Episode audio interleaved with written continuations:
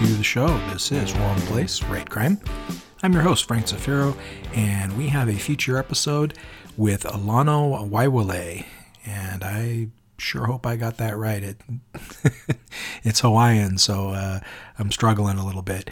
Uh, Lano is a cool guy and uh, has an interesting story, a little different path than uh, uh, some of the other mystery writers that we've talked to on the show. So we'll get to that in just a few moments. But uh, first, I want to tell you that uh, Wrong Place, Right Crime is sponsored by Down and Out Books. And here to talk about what's coming out soon is chief editor and publisher Eric Campbell. Yo, Frank, Eric Campbell, Down and Out Books. For the month of love, we've got nine killer books being published. Here's just a sampling of what's on that list. Angel Luis Colón has his first full length novel, Hell Chose Me, coming out. And boy, is it a doozy. Angel asks, How far can one man fall into his own selfishness, despair, and anger? Chris Holm calls it a damn fine read.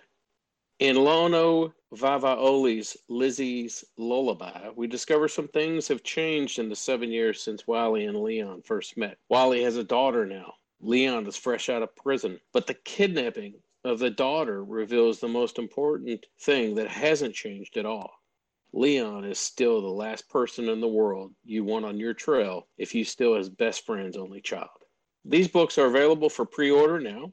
You can find out more at downandoutbooks.com. And Frank, as always, thanks so much for your support and asking me to come on the show.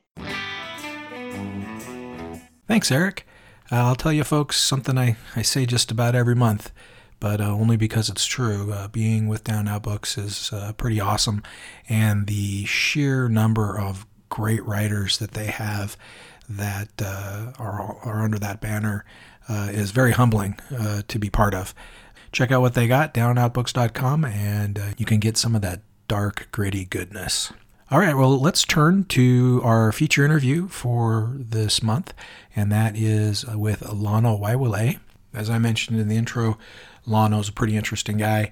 Uh, he's got a series starring a guy named Wiley that uh, is a character who's traveled a pretty dark path. His newest two releases are related to that series uh, Leon's Legacy and then Lizzie's Lullaby. Both will be out in February, and uh, we caught up with Lano to talk to him about this series set just up the road for me in Portland, Oregon welcome to the show. Thank you. Pleasure to be invited.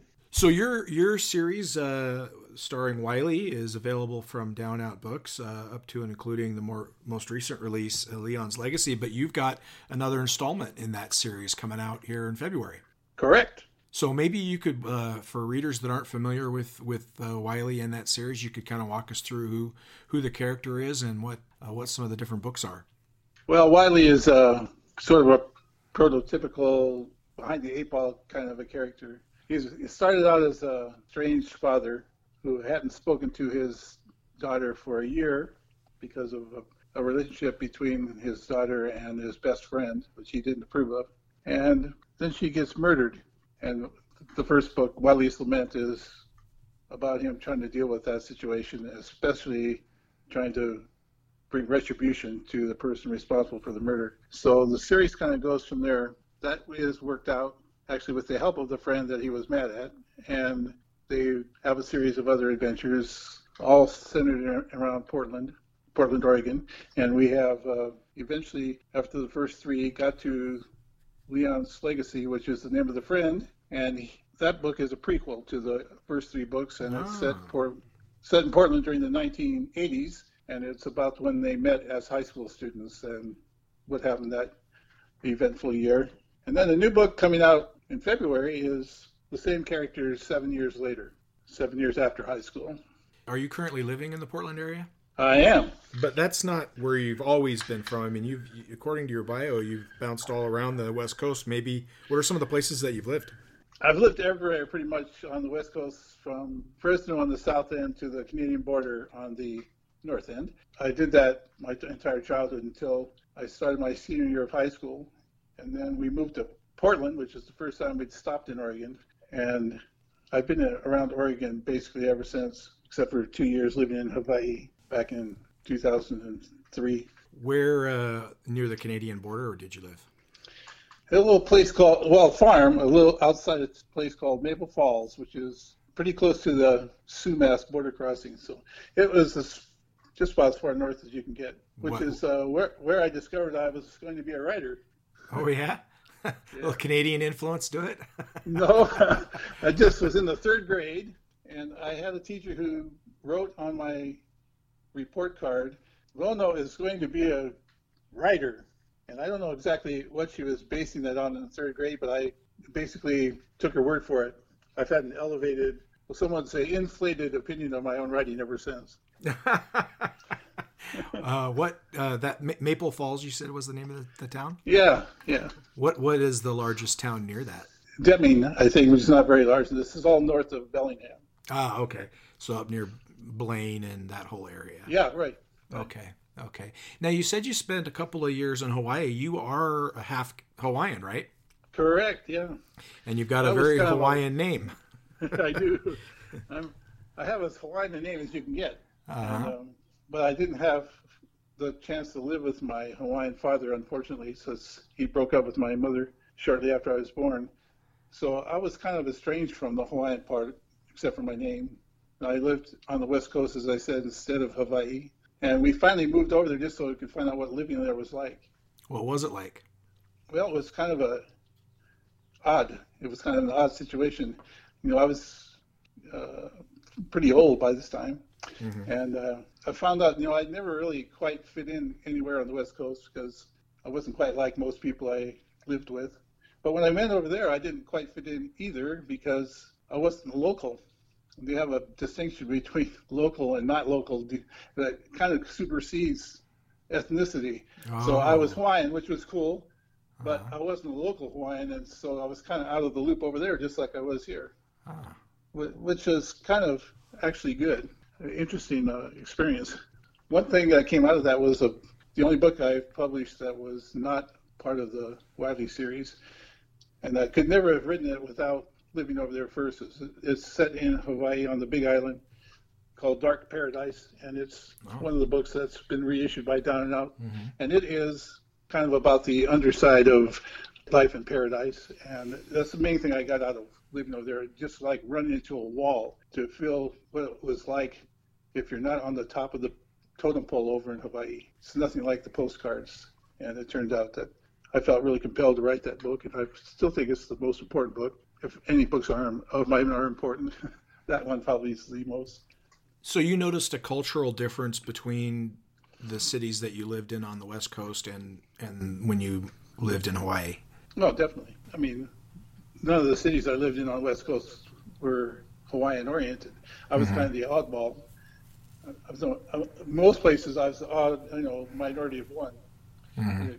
And actually, that taught me something pretty important. That I've I came to the conclusion that eventually that everybody is a minority of one, and it's best to think of them that way, and much easier to figure out how to relate to everybody. Uh, but also, I was a non-threatening mi- minority. Somehow, everybody felt comfortable with Mm-hmm. a Hawaiian compared to, like, say, some other kinds of minorities that seem threatening to people historically. So it was kind of a smooth transition, even if I was a little bit the new kid all the time. I went to something like 15 schools while I was doing this, and I from you know elementary school through high school, and so Wow. that, that was the hardest thing was being new all the time, not being Hawaiian. Yeah, my wife experienced that too. She went to uh, to a, number, not fifteen, but she went to a number of different schools. Um, what what were some of the things that you did to try to fit in? Like, did you have a? Did you figure out the best way to go about being the new kid? Yeah, I, I think I mastered it. Matter of fact, uh, it's kind of interesting. I had several siblings, most of them half half siblings, but none of them were as good at doing this as I was. Number one, I was very extroverted and user friendly. I think you could say. and User uh, friendly. I was, you know, very tuned into other people, and unfortunately, my skills were superficial, so I could, I could be an acquaintance really easily. But at the end result of everything, I don't feel like I had very many actual friends. but it, was, it takes a little bit longer to really create a friendship mm-hmm. compared to an acquaintanceship. So mm-hmm. it was a little bit frustrating, but I I still have the ability to meet people easily, but I, I still don't have very many friends. I mean, I, I don't, I didn't really learn that skill. That's pretty profound if you think about it. I mean, I know. uh, That's uh, me, profound. well, I like the idea of Dark Paradise. It's a great title, uh, and and that, yeah, I like uh, that title actually you know, people do have this image of Hawaiians and of Hawaii that uh, is is pretty pristine and pretty uh, idealized. So uh, it sounds that'd be, that'd be, interesting to read it where how that's different. Yeah, you know, actually, I had the same image, mm-hmm. Um, so it was kind of jarring to find out that there was another side to this photograph, and it's like uh, actually it's nothing earth shaking. I mean, it's the same where I mean it happens the same problems exist in lots of places. The only problem is there you think you're in paradise, so it doesn't mm-hmm. seem to fit. And mm-hmm. how, especially, how... If you, especially, excuse me, especially if you're Hawaiian. That was the irony mm-hmm. of it. Mm-hmm. The Hawaiians suffer the most acutely from all these problems. Of what do you everybody mean? that lives there. Well, like alcoholism, mm. child abuse, mm. um, violence, mm-hmm. uh, crime, drug abuse. Did I already say that?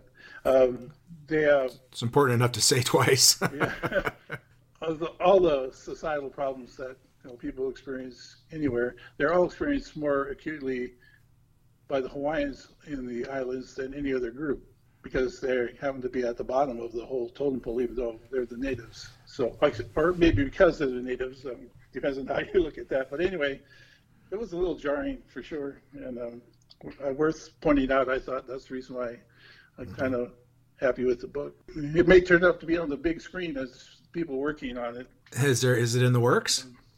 Well, it's been it's been under option for a long time by several different people, so it's very unlikely that we're ever going to see it. But I, I like thinking about it that it could actually happen ah, someday. Having your book optioned is a lot closer to being a movie than not having it optioned.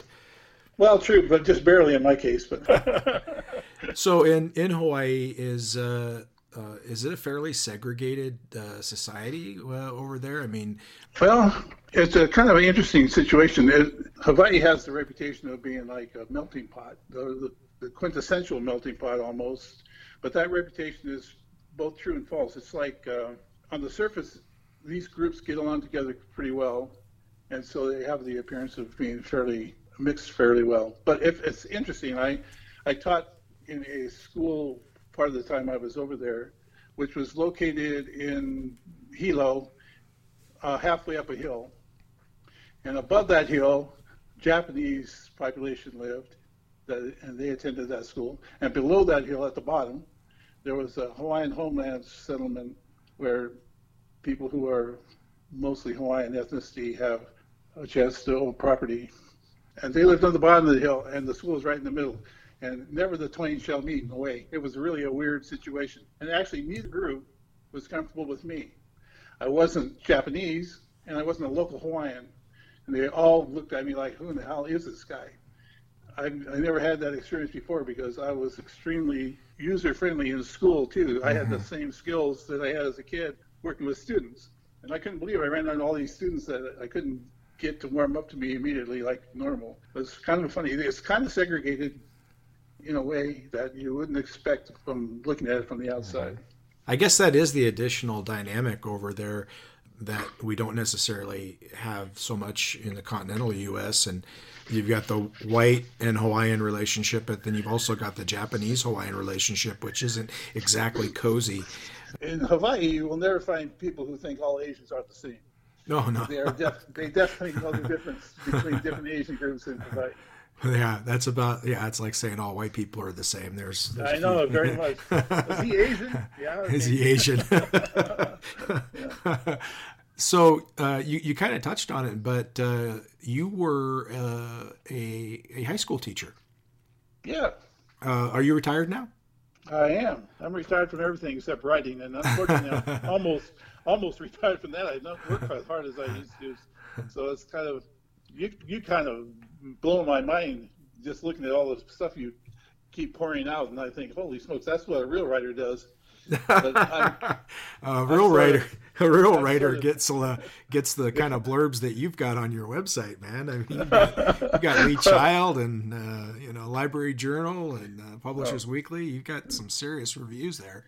I've got Lee Child because he's the nicest, one of the nicest guys in the world, and uh, you know, that's the main explanation for that. All right. Well, we will get back to our conversation with Lano in just a few moments.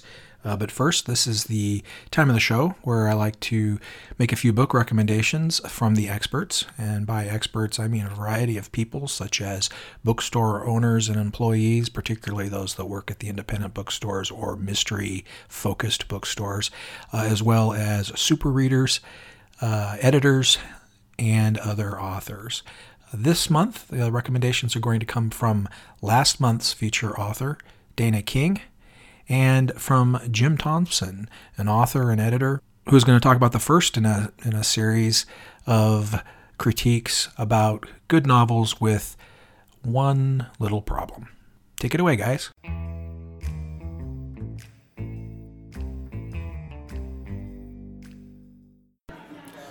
I'm Dana King, author of the Penns River series and the Nick Forte series of PI novels. I'd like to, re- like to recommend The Fairfax Incident by Terrence McCauley. It's a great historical piece of fiction, will make you think you're watching a black and white film from back during the Depression.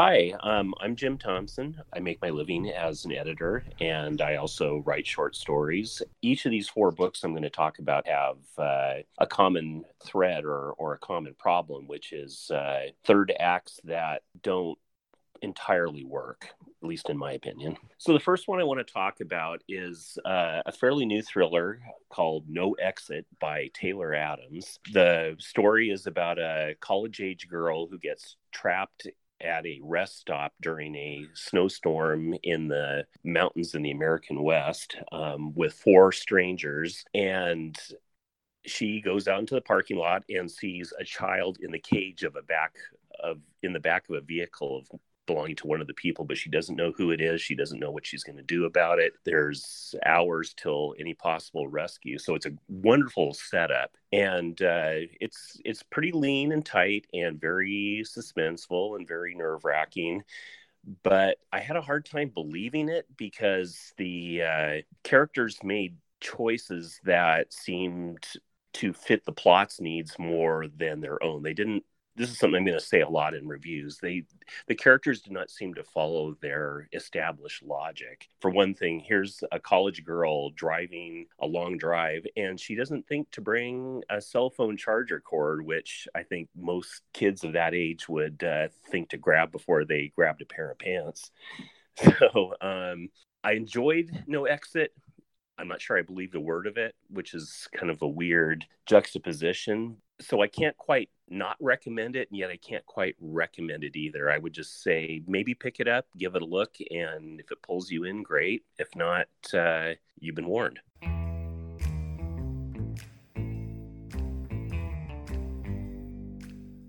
All right. Thank you, Dana, and thank you, Jim.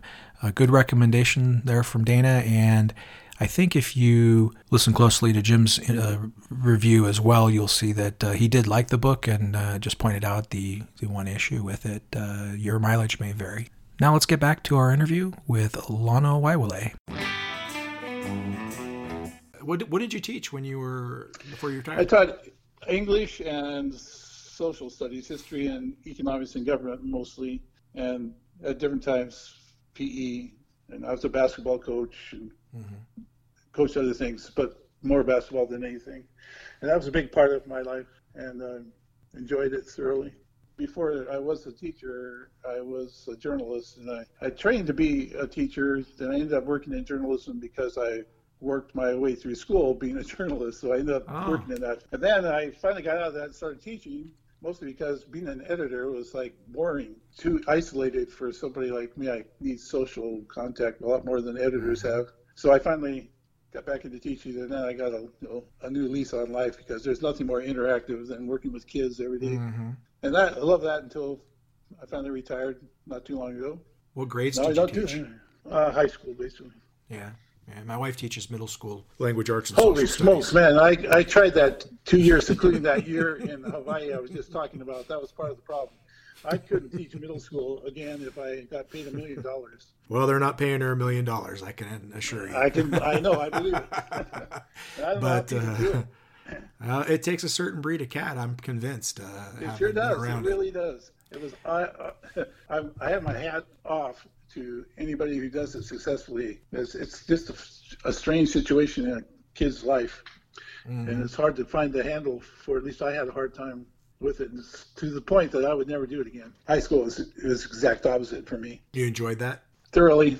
In high school, I could connect with almost any student because on some fundamental level, they would like to complete the experience successfully. In other words, they would like to get out. Now, people that don't want to go through the program just drop out, so you don't have you don't get to work with them. But the ones who are there, they're trying to get the degree at the end.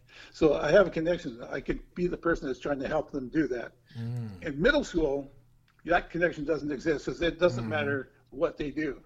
They're mm. going to high school regardless. Mm-hmm. So the smarter ones know that, so they say, "Well, whatever." They all I'm not know. planning it. on doing. I, They I'm all not planning know on it. doing. Yeah, whether it's smart or not. Then I'm not planning on doing anything. I don't care what you're up to. So Yeah. I found it very difficult to find a handle for that to deal with that. Although other people do, and that's why I have my hat off to the ones who have succeeded with that. I gave up on that idea and said, I'll work with the other ones I'm more was more used to. Well, we should all play to our strengths, right? Yeah, I thought so. in That case, especially. Um, turning back to uh, to Wiley for a minute, the character uh, of Wiley. You, you mentioned in Wiley's lament that his his estranged daughter dies. Yeah. That's a precipitating event. Is is it that he's dealing with this unresolved? Uh, you know, I never got the opportunity, and I never will get the opportunity now to make up with my daughter. Is that a is that a big part of that book? Very much. And uh, coincidentally, before I forget to mention it, that character, the daughter, is the Lizzie and Lizzie's leg, leg, uh, lullaby. Oh, So this the prequel is basically based on her, but Okay. at, at the age of seven instead of she's 18 when she dies.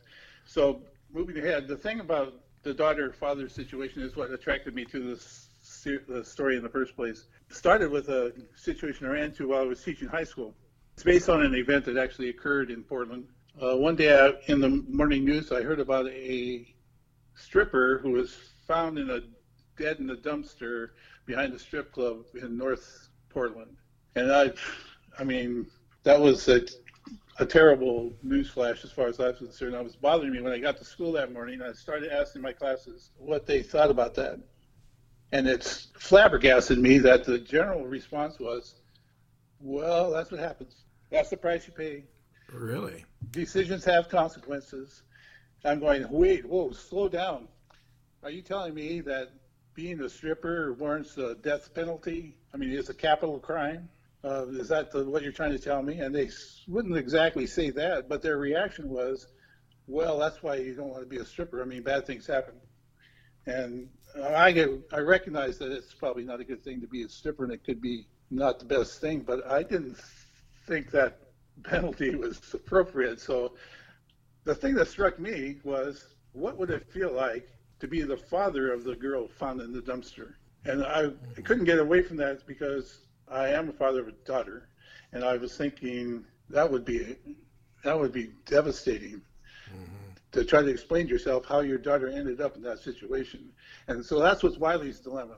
He literally feels responsible for the fact that she gets murdered, and it's because she was working in the sex industry and got murdered by a client, which is a similar situation to what happened to the stripper at the back the strip club. So I, it's very much what you were asking. It's all about how he tried to deal with that situation and had to deal with his own life at the same time because his life was off the rails the whole time that he was estranged from his daughter. He's also estranged from his wife and was living a totally bizarre life, really, as trying to be a professional poker player and sometimes ripped off drug dealers when he wasn't really winning at poker well enough. the odds of that are considerably worse than uh, hitting an inside straight, I'd say. Actually, his philosophy about that is he said it was easier than you would imagine. Really? drug dealers uh, care about their life a lot more than their money because money was pretty easy to come by. Yeah, that's a good point. So he didn't have that much trouble getting the drugs. He just had to remember not to do it around Portland. So he went to Seattle to do it, which is how I became familiar with the Seattle Mystery Bookstore, which I saw was the subject of one of your podcasts earlier. Yeah, unfortunately. Uh, yeah, the Wiley's Laments opens actually in Seattle uh, on First Avenue, right up the street from the store. Actually, they kind of adopted the book at the, that store, and that's why I've always loved that store and Yeah. how, why I miss it so much now. Yeah, that was a that was a real bummer. I, the people Yeah. at that store were so cool. they are, yeah.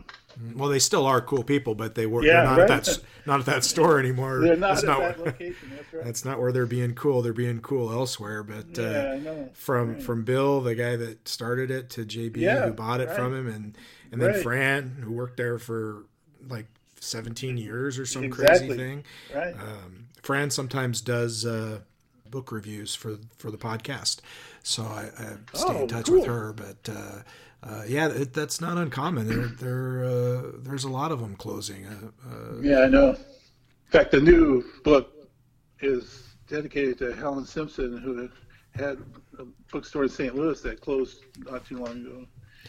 Uh, Big Wow. Sleep Books, and uh, good name. Yeah, I know it's a great store too, but it, you know, it's not here anymore. Going back to Wiley for a second, uh, you said he was estranged from his daughter at the beginning of the series and before she dies. Uh, at what age did he become estranged? Uh, it actually starts with an estrangement from his wife, which actually started before she was his wife. It was part of the story that is uh, covered in the early parts of the series. Is that the mother of his daughter never should have been, should have been the mother. He loved somebody else in his class, and that person actually loved Leon, his friend, instead. And so it was not, you know, it was a losing situation. We find out in Lizzie's lullaby that she was an accident between the two people who would have rather not had that accident, except that they loved the results so much that they tried to stay together around that for until about the time the Lizzie's lullaby takes place. When she's about seven years old, they split up, and that, that that's starting during the book. But as the result of that, by the time Wiley's Lament is set, she's about 18, and they had uh, intervening years where, you know, like probably it's not written about in either any books, but it, we skipped over that part. But it's it's like you would imagine probably for most people who had the experience of their parents splitting up when they were like seven years old. It's going to be a problematic situation for the kid. Sure. And what happened to her, she was apparently dealt with that, but by the time she was 18 or 17, Leon, the best friend, she's someone she considered her uncle really, all the her life. She started apparently fell in love with him. They fell in love with each other, and that freaked Wiley out totally. So he was already estranged from his family, but then he became estranged from his daughter specifically, and Leon. And so when that book starts, they are totally out of touch with each other. In fact, he thinks that he's Leon's responsible for the murder of his daughter. So at the beginning of the book, he's looking for him as a culprit in this whole thing, and, that uh, works its way through. Uh, uh, he turned out not to be held responsible, and they together they find out who really was. But they uh, that estrangement is uh, after some period of time. That I think it's pretty clear in the book coming out in February, Lullaby, that there's a strong connection between Lizzie and Wiley. But I think it it got battered quite a bit in the years between seven years old and maybe 16, 17. Typical teenager situation, probably. Anyway, Yet there's something special, uh, you know, about a father-daughter relationship. There's a, Yeah. it's, it's unique. It's different than a mother-daughter or father-son relationship. yeah, I think so, definitely. And I, it's compelling. I'm a sucker for for watching dramatizations of that dynamic, you know, in films and other books, for example. It's like, and so I was really drawn to trying to deal with it. Uh, like I mentioned earlier, I have a daughter, so and I'm a father, so it's like we have that father-daughter thing. It was tempestuous at times, so we, including periods of estrangement. So it's like I kind of relate to the whole situation, and the uh, I could kind of empathize with somebody like Wiley. But Wiley's situation is worse because, like you mentioned a minute ago, he didn't actually get to resolve it, and so now he has this. Even after they wreak retribution for that whole situation, that doesn't really resolve his problem. Now he feels the rest of the series, he carries that guilt around it. He, he lost that connection permanently, and uh, something that he's still dealing with. If he wrote any more books, it would be still there. Yeah, some things just can't be undone, no matter. Exactly right. And that's kind of one of the themes of the whole series. Some Mm-hmm. things can't be undone. Pretty good. You can use it as a tagline if you want. Yeah, thanks. All right, good. Frank says some things can't be undone, like this book. so, um, uh, are are there no more Wiley books coming then? Or is that Well, I have is that part of it done? I, I have one that's like thirty-five thousand words. It's called Wiley's Return. So after all this, he could do this one I've been writing off and on, but I don't.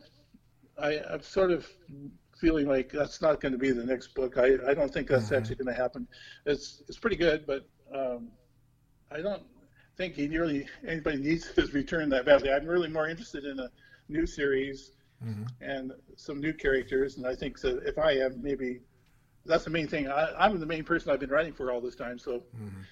I- I'm definitely a fan. So I read all my I read all my books. And, and writing, and, and, I'd write reviews if I could.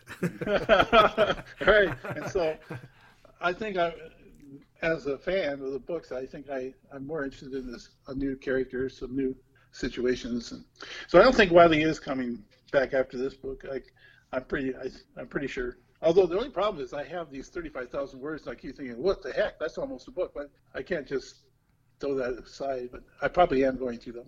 So if I had to call Well- it right now, no, I think I'm done with Wiley's series. Well, at least as long as you keep it on the cloud, it's always there if you decide. Oh yeah, it's there. exactly. So I can always change my mind. You mentioned Lee Child a little while ago. Uh, Uh-huh. he, he used to say all the time that uh, no, he, he would never turn Jack Reacher over to Hollywood. Never. Not on my life.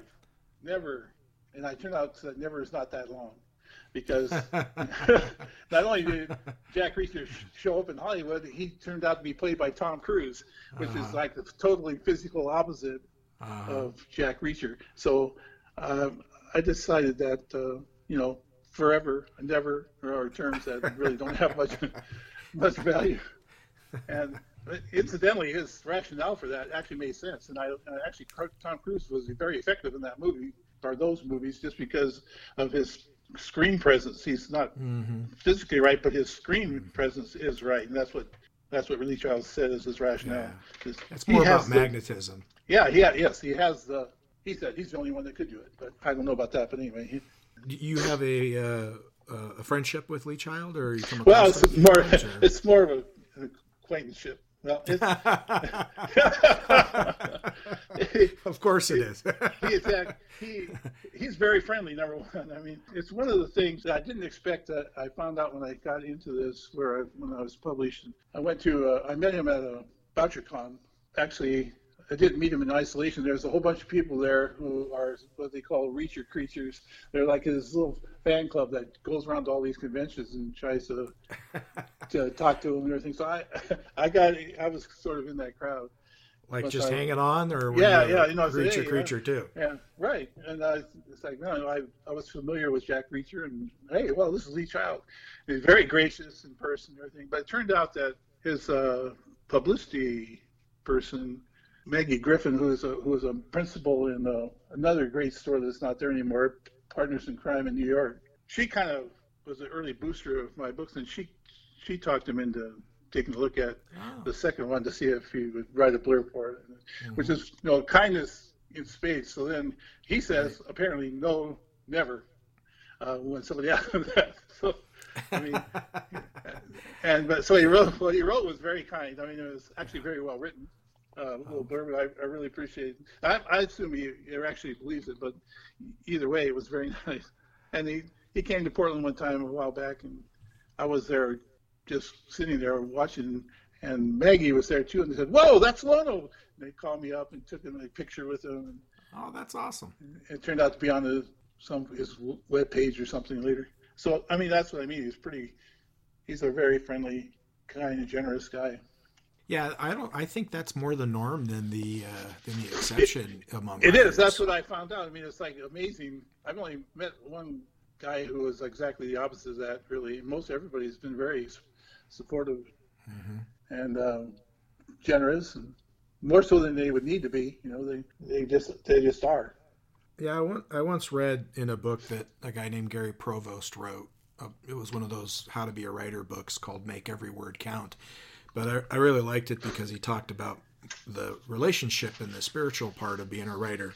And uh, one of the things he said was getting a couple of friends who are writers because sometimes another writer will understand what the rest of the world will not and and I think that's true. I think we all understand, you know, what's going on and how it feels and what it's like to be a writer, and and so that makes us more likely to be supportive of, of each other.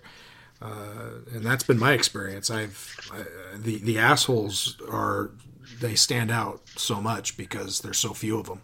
Exactly, I agree that 100. percent That's been my experience too. That was a bonus I I hadn't really anticipated. I, I was thinking I was sort of alone writing sort of got the reputation of being a solitary mm-hmm. exercise. Mm-hmm. And so by the time I wrote this first book and it ended up getting published, I, I was thinking of in terms of just a solitary experience. And then I, immediately ran into all these other writers who were quite open and forthcoming and supportive. And there's a whole environment that you can be part of. It's a tribe. Wonderful. Yeah, exactly, and it's really, I mean, it's cool. I, I'm, I'm looking forward to meeting you. Actually, I think we're both going to be at Left Coast. Oh, that's great. Yeah, yeah, so, uh, I'll, I'll, be there. Yeah, yeah. that'll be uh, awesome. Uh, Good. We'll lift yeah. the glass. You yeah. can teach me some all the Hawaiian curse words. I only know about ten Hawaiian words. Are any of them curse words? Nope. well, I don't God curse at all. In fact, uh, in any language except my characters do. Oh, okay. All the people that know me can. I can't believe you wrote this. All these people talk like this, and I said, "Well, that's because you don't hang out with these people. That's the way they talk." Uh, yeah, it is kind of funny how people will think. Sometimes they'll over-identify a character with the person that wrote it and not understand it's the it's the song, not the singer, baby. You know. Yeah. I mean, in in a way, Wiley is kind of an, an alter ego. Is, of course. Is, is it I mean, I, I had a therapist once who said, you know, you ought to put more energy into this fictional character and, not, and quit trying to live that life. Just put that on paper and then try to live a regular, normal life. and you'd be much happier. So that's what I've been trying to do, actually. I think it's worked out fairly well, but it's always a work in progress on both ends. It's, right. It's, uh, it was a good idea. Let let Wiley take all the hard knocks. Well, I tried to be uh-huh. a professional poker player just like him. Oh yeah, how'd that go? And, well, it went all right, except that uh, it would have gone better if I was a little bit better at it. I I could survive. Well, I did survive, but I didn't flourish. Let's put it that way. Oh, I see. I see. My one of my problems when I tried to do this, I didn't go to Vegas. I stayed here because I had a family had the daughter and the son that I was just talking about. It wasn't really the right place to try to make a living. It was more uh, sort of low level survival. Mm-hmm. I should have been doing it in Vegas, but I wasn't willing to go, and so eventually I just stopped trying to do it and went back into teaching. Well, then you took your therapist's advice. It sounds like I did. I did. Yeah, and I don't regret that decision either. Mm-hmm. Uh, so the new book is out in February. Yep and it is called Lizzie's Lullaby. Lullaby. Lizzie's Lullaby. Well, uh, Lono, it's been a, a, great to meet you in person, and I look forward to hooking up with you up at uh, Left Coast Crime in Vancouver. Sounds great. Thanks for coming on the show. You're very welcome. It's been a pleasure. Well, there you go, folks. Uh, you know a whole lot more about Lono than you, you did before you tuned in, I'm sure.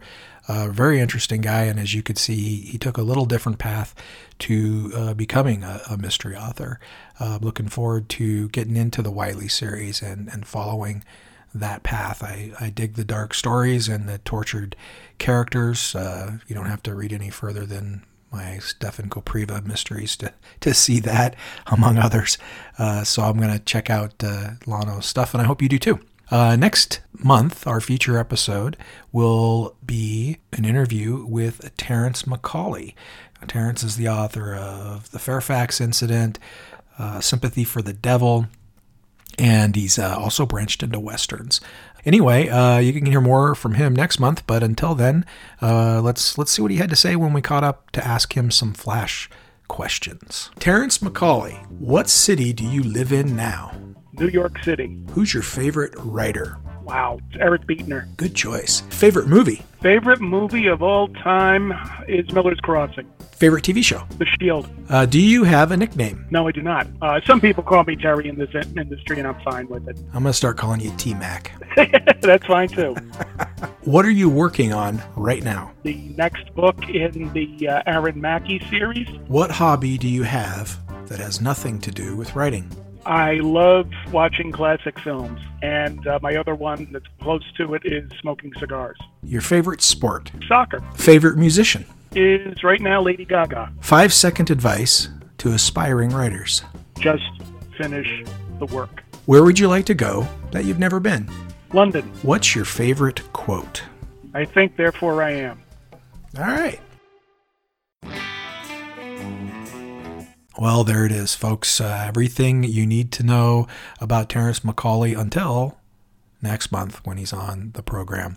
Uh, and you can learn uh, quite a bit more. He's very well spoken, very thoughtful man uh, when it comes to uh, the ideas that he's trying to put across. And I think you'll really enjoy the interview. Before that, though, uh, we do have several open and shut episodes. On February 20th, I'll be talking to Ed Aymar. Ed's uh, new book, The Unrepentant, looks awesome, and he's going to talk about that. Uh, that'll be followed by uh, Larry Kelter on uh, 227, and uh, he will be talking about episode three of a Grifter song called The Whale. Uh, and then on the 6th of March, uh, we will talk with Joni M. Fisher, whose new book, West of Famous, features a very strong female protagonist. And then, of course, on uh, the 13th, we'll get our interview with Terrence McCauley. Like to say thanks to Lono for coming on the show. Uh, thanks to Down Out Books for sponsoring the show. To Jim Thompson and Dana King for doing a great job on recommendations. And as always, thank you if you're listening. There'd be no reason to do this. If you weren't listening, I could just call my friends and have a conversation and leave it at that. So thanks for coming on the line. We'll see you in a week. Until then, this is Frank Zafiro reminding you that sometimes you got to be in the wrong place to write crime.